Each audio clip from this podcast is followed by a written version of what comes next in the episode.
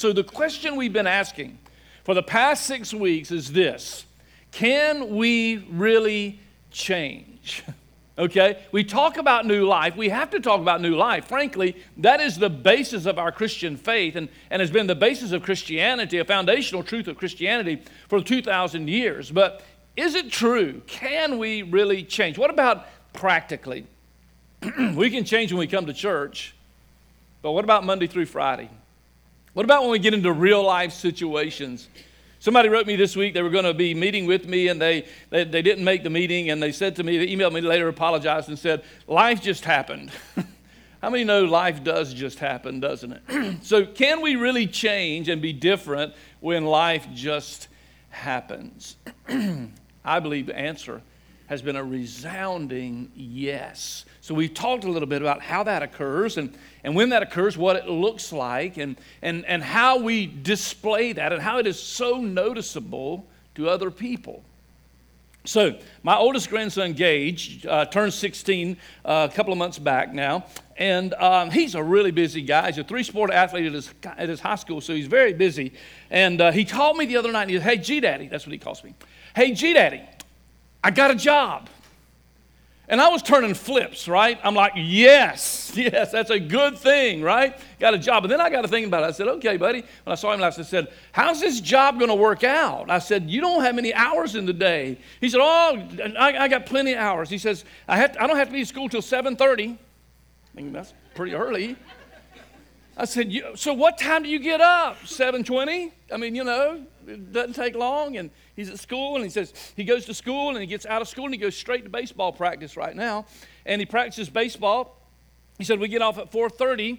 And so I, have, I don't have to work at 5 till 5. So then I work from 5 to 10. And I come home and, you know, I, I got plenty of time. And I said, well, let me ask you, before I could even ask the question, he interrupted. He said, Oh, no, no, I know what you're going to ask. Don't worry. He let me off on game day. That's not what I was going to ask. What I was going to ask is, when are you going to study? Remember, you are a student, right? And you have to keep your grades up. So, when are you going to study? And his reply was, ah, I can take care of that. My grades are good.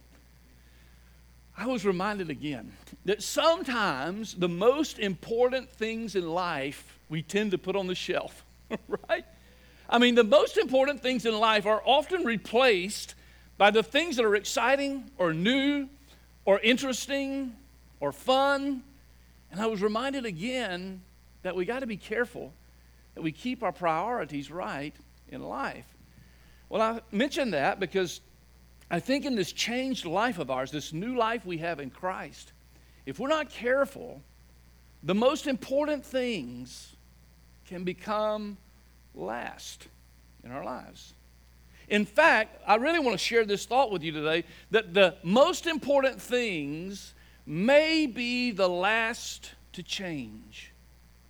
So, when you think about life change, when you think about a new life in Christ, understand that sometimes the most important things may be the last to change. Why? I don't know. Maybe it's because they're harder, maybe because they're more real, Maybe it's because it's, it's, it's, not as much fun necessarily as we think of fun. Maybe it's because it's not as exciting. I don't know what it is to you, but sometimes the most important things may be the last to change. So today we're going to close out the book of Colossians. And as he begins to close out the letter, Paul talks about some important things. And the things he talks about are, frankly, the things that may be the hardest to change. And he's going to talk about this he's going to talk about our speech. Why is it that our tongue is so hard to control, right? But now hold on, he's not going to really talk today about, uh, about you know, whether we stop our cursing or, or, or stop this, that, or the other. No, no, no, no. He, he's going to a different angle. He's going to talk about how a changed person, this is so cool, following. He's going to talk about how a changed person talks to God and how he talks to people. And we're going to see that Paul encourages us to have a conversation regularly that is horizontal and vertical. Vertically, in that we talk to God, learn to talk to God, and horizontally, that we learn to talk to people. And in fact, to be more specific, what he's going to talk about today, what we're going to see in Colossians 4 is he talks to us about how important it is for us to talk to God about people and for us to talk to people about God. One is not more important than the other, they're both vitally important in Paul's breakdown. So, if you have a Bible this morning, turn with me to the book of Colossians one more time. And uh, in the fourth chapter, we're going to read this morning, beginning in verse number two. Remember, we looked at chapter 4, or verse number 1, I should say, in chapter 4 last week. So we start with verse 2, and we're going to read through verse 6, and that's going to be our, our focus for this morning. Now, let me say this I feel terrible because I'm leaving you as a cliffhanger here. This is the last message in Colossians, but we're not going to finish. And for those of you who are OCD and say, we just must finish, well, then you need to go to the website, check out our More page, because in More, this week, we finished it out, all right? So I finished out the book, and you can hear about that if you want to check to more. And that, actually, there's some pretty good stuff there. But we're going to pick up reading with verse number two. Now, before I read, let me remind you maybe it's your first time here with us. Welcome. We're so glad you came to be with us, and let me just share with you where we've been. Or, or maybe it's just a good reminder, right? We've seen that Paul has told us that we have new life available to us in Christ. And why is new life possible? Because grace is available. We saw that right away in chapter 1.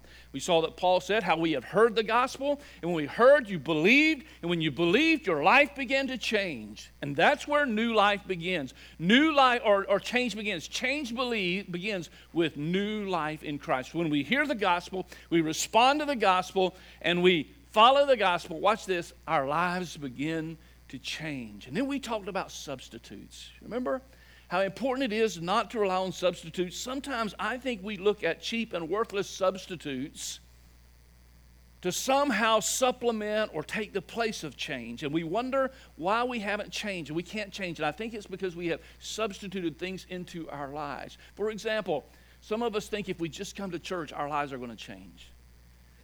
I know I'm a pastor and I know I should be careful how I say this, but that's just not true. It's just not true, okay? I, I, like to tell people this coming and sitting in church is not going to make you a Christian any more than sitting in your garage is going to make you a car, right?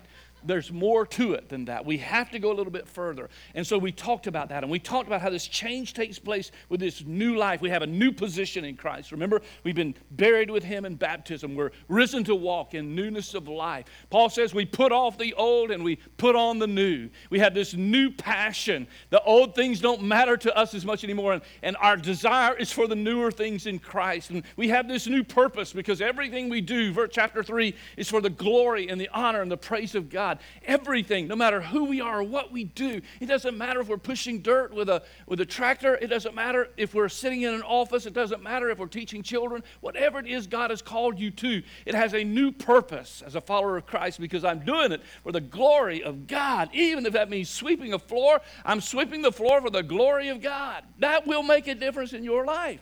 We have this new purpose, and then we have a new perspective. Remember, we saw last week how we th- see things differently, even people. And people are the hardest things to see different. Can I get an amen? I told somebody this week, this job would be easy if it weren't for people, right? I mean, uh, it's, it's tough, people, but we have to have this new perspective, and we gain this new perspective in Christ. We saw that. And then we saw that last week when we change, the most evident place that we see change, by the way, the change is noticeable. Now, I want to throw that in there because listen to me carefully. If you're wondering whether or not there's been any change in your life, there probably hasn't been. Because this change that comes through new life in Christ is noticeable. And where do we notice it first? Two places we mentioned. First, at home. First place you're going to notice it is at home, right? Uh, because here's the deal when you're at home, you're probably real. When you come to church, you put on a mask. When you go to work, you put on a certain mask. When you go out with the boys or the girls, you put on a certain mask. But when you're at home, this is why it sometimes explodes. You're just yourself. That's the first place people can see change. The second place is at work. Remember Paul talking about those at work? He used the servants and slaves to teach us some lessons, and he said, The place that my faith is noticeable is at work. Or for you students, we could say at school. Because, I mean, I go to work every day. If you're a, if you're a student, your social area, your, your engagement, your job, really, if you will, is at school. And so that, I'm, I'm going to just liken it to that and say, you students, where it's noticeable is at school. Your friends will see a difference. They'll know a difference with real change. And then finally, today, we see it's noticeable with the way we speak. The way we speak, and maybe importantly, to whom we speak. All right? Now, that catches us up. We're in verse 2, chapter 4. Let's begin reading. He gives us some imperatives here. He says, Here's how we need to start. he says, verse 2 Devote yourselves to prayer, stay alert in it with thanksgiving. Now, stop there just a moment. Devote yourselves to prayer. Now, first of all, I don't want to assume you know what prayer is. I, I, I, almost want to assume that because we talk a lot about prayer. It, you know what? Most sports teams will say the Lord's Prayer and then go try to kill each other. I never have figured that one out, right?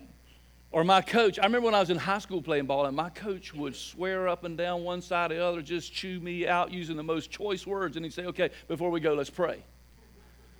I, I didn't know what to do with that, frankly. So, but let me just make sure you know what it means to pray. Prayer is really as simply as talking with God, right?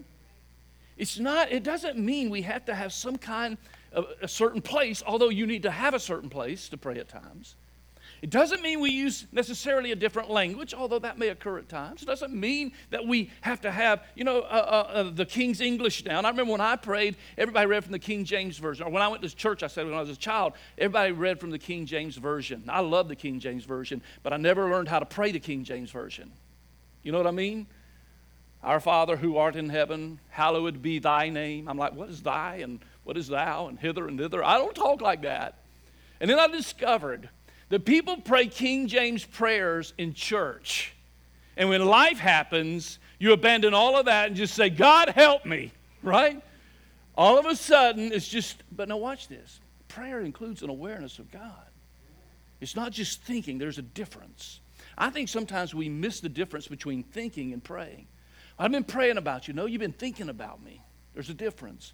Think, praying is when there's an awareness of God, awareness of God's presence. Now, that can happen anywhere. It can happen on my back porch. You know when I realized that? I realized that this week when I was uh, addressing our, our leadership in our refuel meeting, we call it, which is a bunch of leaders who come together. And as I was talking about it, I was I was on my back porch. I said, and I was, I was, I was praying and I said, No, I was thinking. And I said, No, no, I was praying.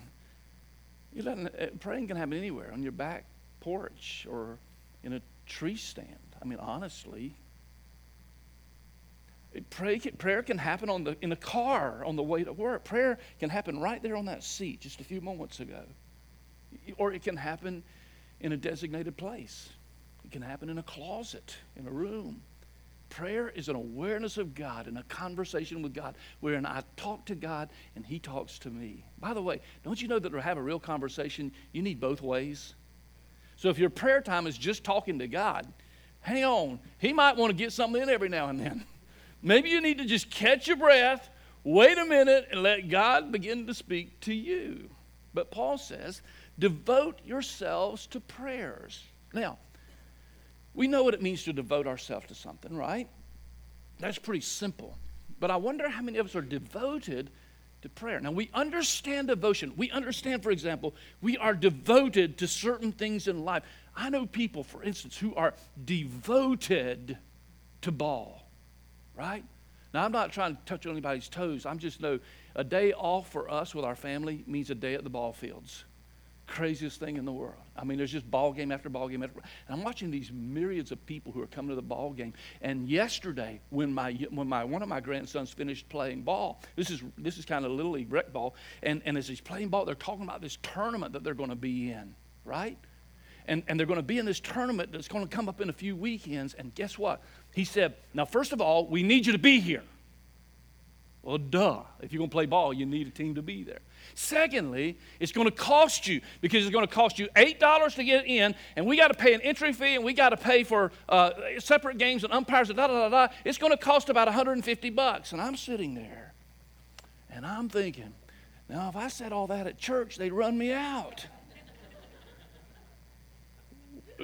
Uh, am I right? Well, now we're going to have church next Sunday. First of all, y'all need to show up. Secondly, we got to have lights, we got to have AC, so it's going to cost you 150 bucks. You'd be like, "What are you doing talking about that?" No, no, we're devoted to ball. No, 'No, problem, coach. We'll get it. No problem. We're devoted to hobbies. We know what it means to be devoted to a marriage. I'm not saying being devoted is a bad thing, it's a good thing. But here's my question. And this is kind of piercing, and, and man, it rips at my heart. How many of us are devoted to prayer? Hmm. There's not a lot said about the early church, but one thing that is said about the early church is that they were devoted to prayer. In Acts chapter 1, listen, in verse 14, it says this They were all, that is the early church, they were all continually united in prayer. The word there, continually united, in our English is different, but in the Greek it's the same word, devoted, as is used in Colossians. That's interesting. They were devoted. And then in Acts chapter, um, uh, chapter 2, it says this. Listen to this. It says in verse 42 they devoted themselves, talking about the early church, they devoted themselves to the apostles' teaching and to the fellowship of the breaking of bread and to prayer. And yet, as time rolled along, something happened in the church. They began with this devotion to prayer. But eventually, over time, Paul had to say to them, hey guys, remember, devote yourselves to prayer. Have you ever noticed this? In the Gospels, when Jesus is talking to his followers, he assumed they would pray. Have you noticed that? He, when he talks about prayer, he always says, when you pray. He didn't say if you pray, right? He said, when you pray, he assumed they would pray. In the Gospels, you see an assumption of prayer. But by the time you get to the epistles, the letters to the churches, you see a command to pray, a reminder to pray. So something happened along the way from the early days when they were following Christ, when they had a chance to ask him anything they wanted. You remember what was the one thing they wanted him to teach them? Remember what was the one thing the disciples asked him to teach him? They, did, they could have asked him to teach them anything. Lord, teach me how to preach better. No, they didn't ask him that. Lord, Lord, teach us how to walk on water like you did. No, they didn't ask him that. Teach us how to divide that bread and feed 5,000. No, you know what they asked him? Lord, teach us to pray there was an assumption about prayer.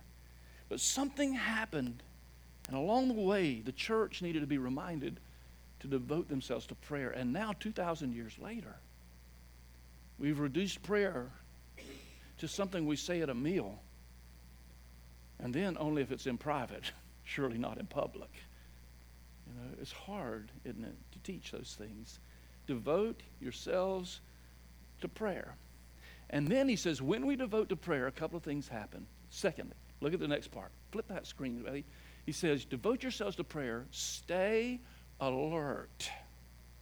Prayer, when we devote ourselves to prayer, that is, talking to God, when we devote ourselves to prayer, there brings an awareness and alertness to our lives.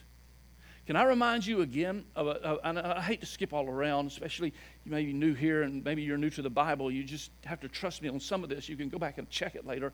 But when Jesus was praying in the Garden of Gethsemane, you remember that? The Garden of Gethsemane. It's a beautiful place, by the way. Within a year, I'll get to be there again, and I love to pray in that garden where Jesus prayed. And the scripture says that on that night, before he was arrested to be crucified, he brought his disciples there to the garden, and he said, Sit here I'm going to go a little further. He said, But you stay here. And what did he tell him to do? Watch and pray. And then he said this pray so that you don't enter into temptation. In one of the Gospels, it actually says, Be alert and pray. you know what he's really saying? Stay awake. I understand that. I mean, I've, I've done it. I'm, I'm guilty. I've laid down, you know, to pray and fell asleep. Uh, you know, I don't think God just looks down and says, I'm going to send fire on you. I think maybe at least He's pleased. And I'm sleeping in an awareness of His presence. But He says, stay alert. There's an alertness, awakeness that comes to prayer. And often we fall into temptation, I'm convinced, because we fail to pray. And sometimes, uh, literally, it, sin overtakes us. The, the enemy comes upon us. We weaken because we fail. To, we make mistakes because we fail to pray. There's, there's an alertness. Stay alert. When we pray, we pray with an, a, an aware heart, an aware, an alert mind.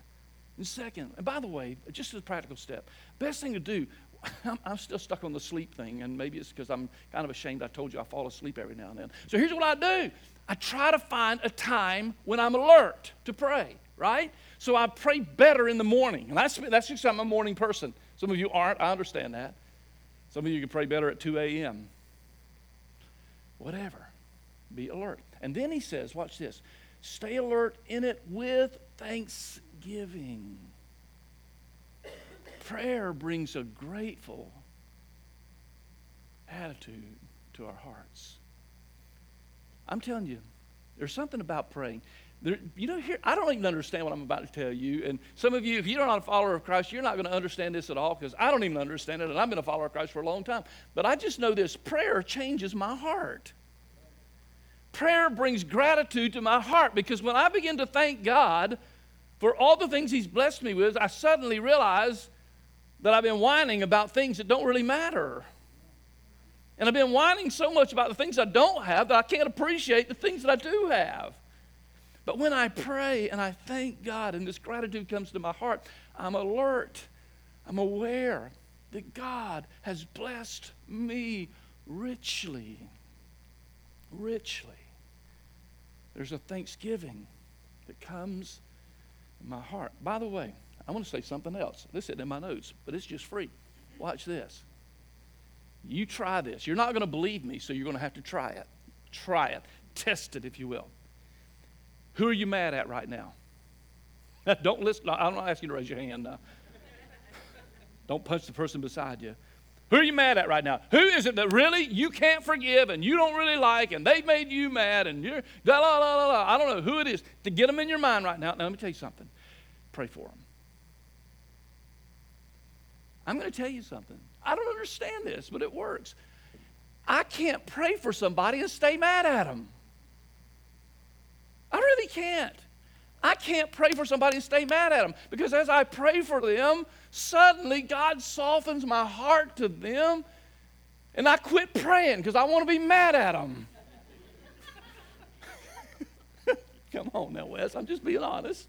No, no, no, no, no. I don't know. I want to keep praying it softens my heart. So he says, first of all, devote yourselves to prayer. All right, look at the next verse. Next verse is powerful. He says, at the same time, pray also for us that God, now watch this, this is so important. He says, At the same time, pray also for us that God may open a door to us for the word to speak the mystery of Christ for which I am in chains, so that I may make it known as I should. Very important. So, what Paul says is that we should not only talk to God, we should talk to God about people. Just pray for me, pray for us. It's okay. Can I just say this? It's okay for you to ask somebody to pray for you. I know that's hard sometimes. We get our pride built up and we, we think that we can, you know, we're Mr. or Mrs. you know, strong and invincible. And I, don't, I pray for other people. They don't pray for me. Beware. God will put you, if you have that attitude, in a place where you need them to pray for you. Humble yourself in the sight of the Lord, James says. It's okay to ask people. Paul says, pray for us. But now watch his prayer. He says, don't be afraid to pray specifically. Here's what I want you to pray I want you to pray that God will open a door for us to preach the gospel. Now remember where he is. You remember? He's in prison in some kind of captivity. Now, I don't know if he's in a dungeon at this point. Perhaps he is. Maybe not. Maybe he's under house arrest. Some, there's been a lot of different ideas. I don't know. But any way you look at it, he's got a guard nearby. And what he's saying is watch this.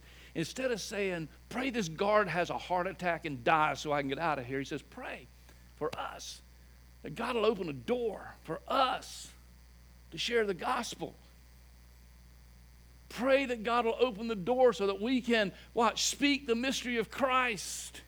And then he reminds us, because I'm in change, I, because of this mystery, because of this gospel, I'm in change so that I may make it known as I should. He says, pray, talk to God about others. It is a good thing to talk to God about people.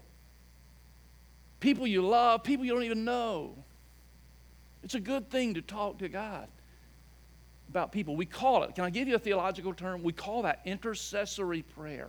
Have you heard that, that, that terminology? Intercessory prayer. There, there's not a lot of intercessory prayer today. Most of us pray today when we need something. I, I'm just being honest. Most of us pray today when we need something. Hey, God, I got an emergency going on. Uh, did, did you notice my bank account's low, right? Hey, God, you know, I, I, got this problem because we got everything broke down, or, or, or, or my marriage is falling apart, or my kids are going crazy, or my parents. Oh, most of the time, it's an emergency, and we need, hey, God, this is what we need. But prayer's not intended to only be an emergency. It's not just a hotline when we need help.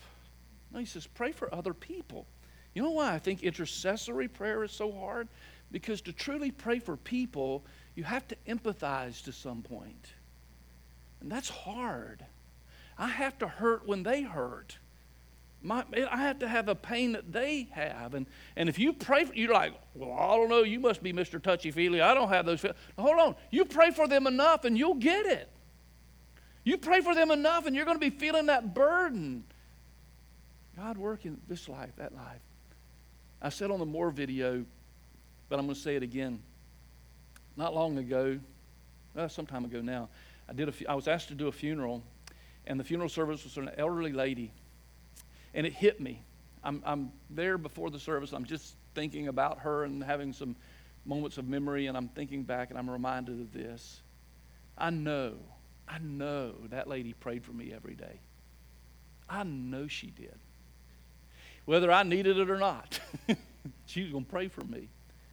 And when I did, stood up there to do the funeral, and I thought about that lady, you know what thought hit me, Toby? Thought hit me. I got one less person praying for me now. That's important. She prayed. I know she prayed for me. If you can't think anybody else to pray for, pray for me. I'll, I'll be gladly be the recipient. But pray for people. Talk to God about people. That's so important. He says, pray so that I may make it known, the gospel known. I, I, I, can't stay there anymore, although I'm tempted to. Create a list of people that you pray for. Look at the next verse. Let's move on a little further. We're about to get there. In verse 12, I'm going to skip all the way down. In verse 12, he gives us an illustration of that, and then I'm going to move. He says, Epaphras, remember Epaphras? He's the guy that many believe was from Colossae who took the issue to Paul, visited with Paul, and is the one who told him about the heresy. Epaphras, who is one of you, a servant of Christ Jesus, watch this, sends you greetings. This is the, this is the line that arrested my thoughts. He is always wrestling for you in his prayers.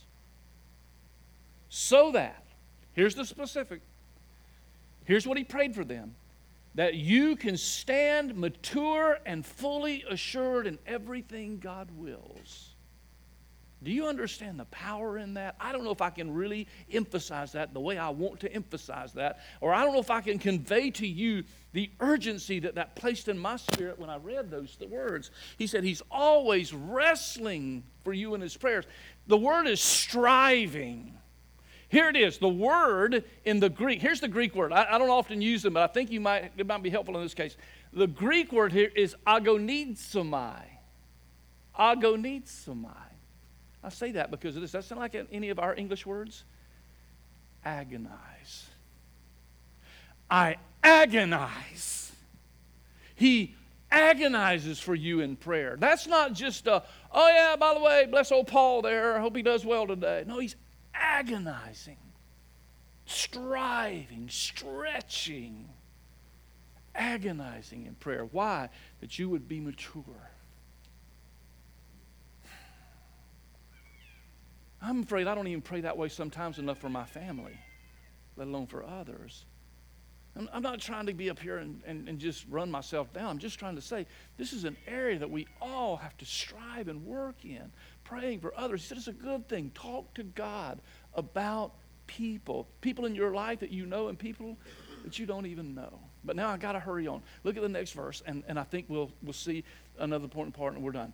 Act wisely, he said toward outsiders, making the most of the time. Now, who are the outsiders? Outsiders were those who were outside the church, outside of Christ. Now, I know what you're thinking. You're thinking, what a horrible way to talk about people as outsiders. I agree, but he was making a point. They're outside the faith, right? That's just the truth. He said they're outside the faith. Now, I'm sure he wouldn't call them outsiders. Maybe, maybe he would. I don't know. But the point is, they are outside the faith. Now, watch this.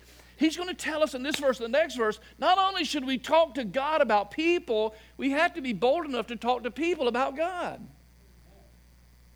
But he says, before you do, there's a couple of things you need to know. First of all, you have to act wisely toward them. In other words, to gain an audience with people. Now, just you know this. This is nothing new for 80% of you. To get an audience with people, to be credible with people, to talk to them about God, you got to watch your walk. I'm just going to be honest. Now, I'm just telling you. Have you ever had somebody want to talk to you about God and then turn around and you know they live like the devil? You know what I'm saying? Is that us?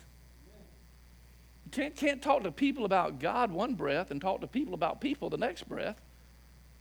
We like to talk to people about people. In fact, look at this next verse. You get ready for conviction because this next verse will get all over you. All right? It says, Let your speech, your words, that's the idea, always be gracious, seasoned with salt so that you may know how you should answer each person. He says, when you talk to people, especially outsiders, when you talk to people, talk graciously and season it with some salt. That, you know what I think he's talking about there? Salt is a preserver, right? But I think he's also talking about flavor. Salt adds flavor. If you don't know salt adds flavor, you just haven't been without it, right? Man, when I had my surgery, my heart surgery, I lost a lot of weight, but it wasn't because of my heart. It was because they wouldn't let me put salt on anything. I didn't want to eat. Let your speech be gracious and flavored with salt. Obviously, Paul's writing before social media, obviously. Social media has just, it's the craziest thing. I understand that social media is all about friends and followers, and yet we talk so bad about people. We talk to people about people, and it is not gracious, nor is it seasoned with salt many times. Paul says, if you're going to talk to people about God, then you better watch your walk and you better watch your talk. It's the only way you're going to get an audience and credibility. I really believe that. I honestly believe that people will listen to you when you talk to them about God. But you got to watch your walk and you got to watch your talk. And you got to be gracious in how you answer people. I know this is hard to hear. If it's hard for you to hear, it's hard for me to say. But it's just true. Guys, let's just sweeten up our talk a little bit about people. Be gracious, season with salt. Well, you just don't understand. I can't talk good about that person. Here's what you do then pray for them. And when you pray for them, your whole attitude's going to change. I'm just telling you.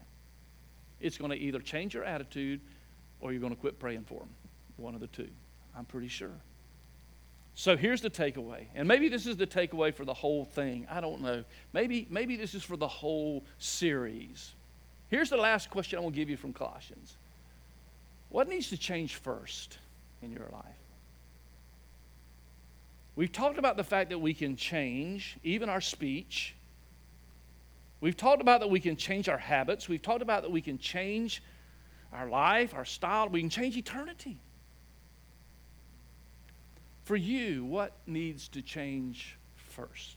Now, I hope you've been here for all six studies, but if you haven't, you're here for this one. And so this question must be for you. Which, what needs to change first? Is it your relationship with Christ? Do you know that you do not have a personal and growing relationship with Him and you need His gracious power at work in your life? Is it your substitute? Are you substituting something for grace and truth? Or, or is it a habit? Habits? I'm reading a book. I'm just starting to read a book called Atomic Habits. I think it's going to be incredible because I know there are some habits in my life that need to change. I want to know how to change those habits. Is it a relationship that needs to change? Is it your speech or attitude? Is it your perspective or your passion? What needs to change? Chances are the most important things change last. Maybe it's because it's the hardest.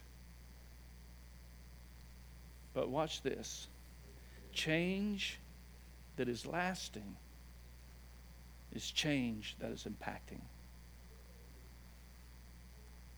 Change that lasts is change that impacts your life. Don't leave off the most important thing.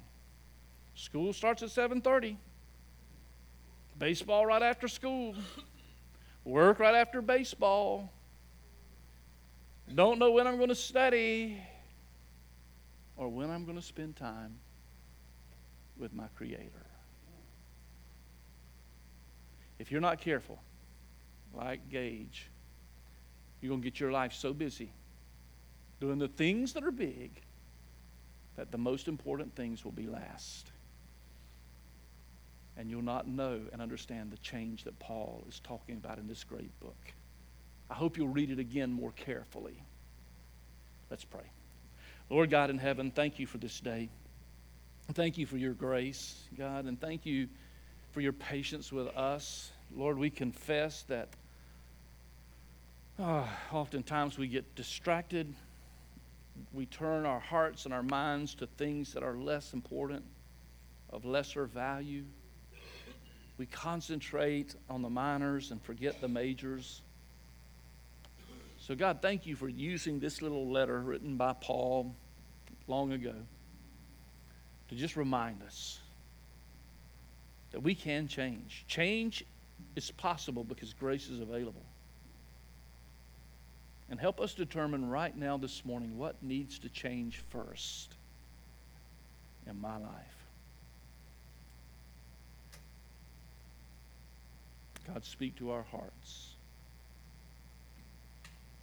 Now, in just a moment, while we have some quiet, just before we sing, I want you to ponder that question.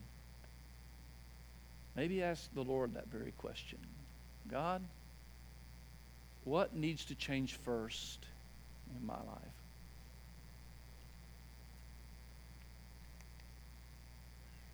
What needs to change first? God, I'm sure that you're going to speak to us this morning because we've asked in Jesus' name. Amen.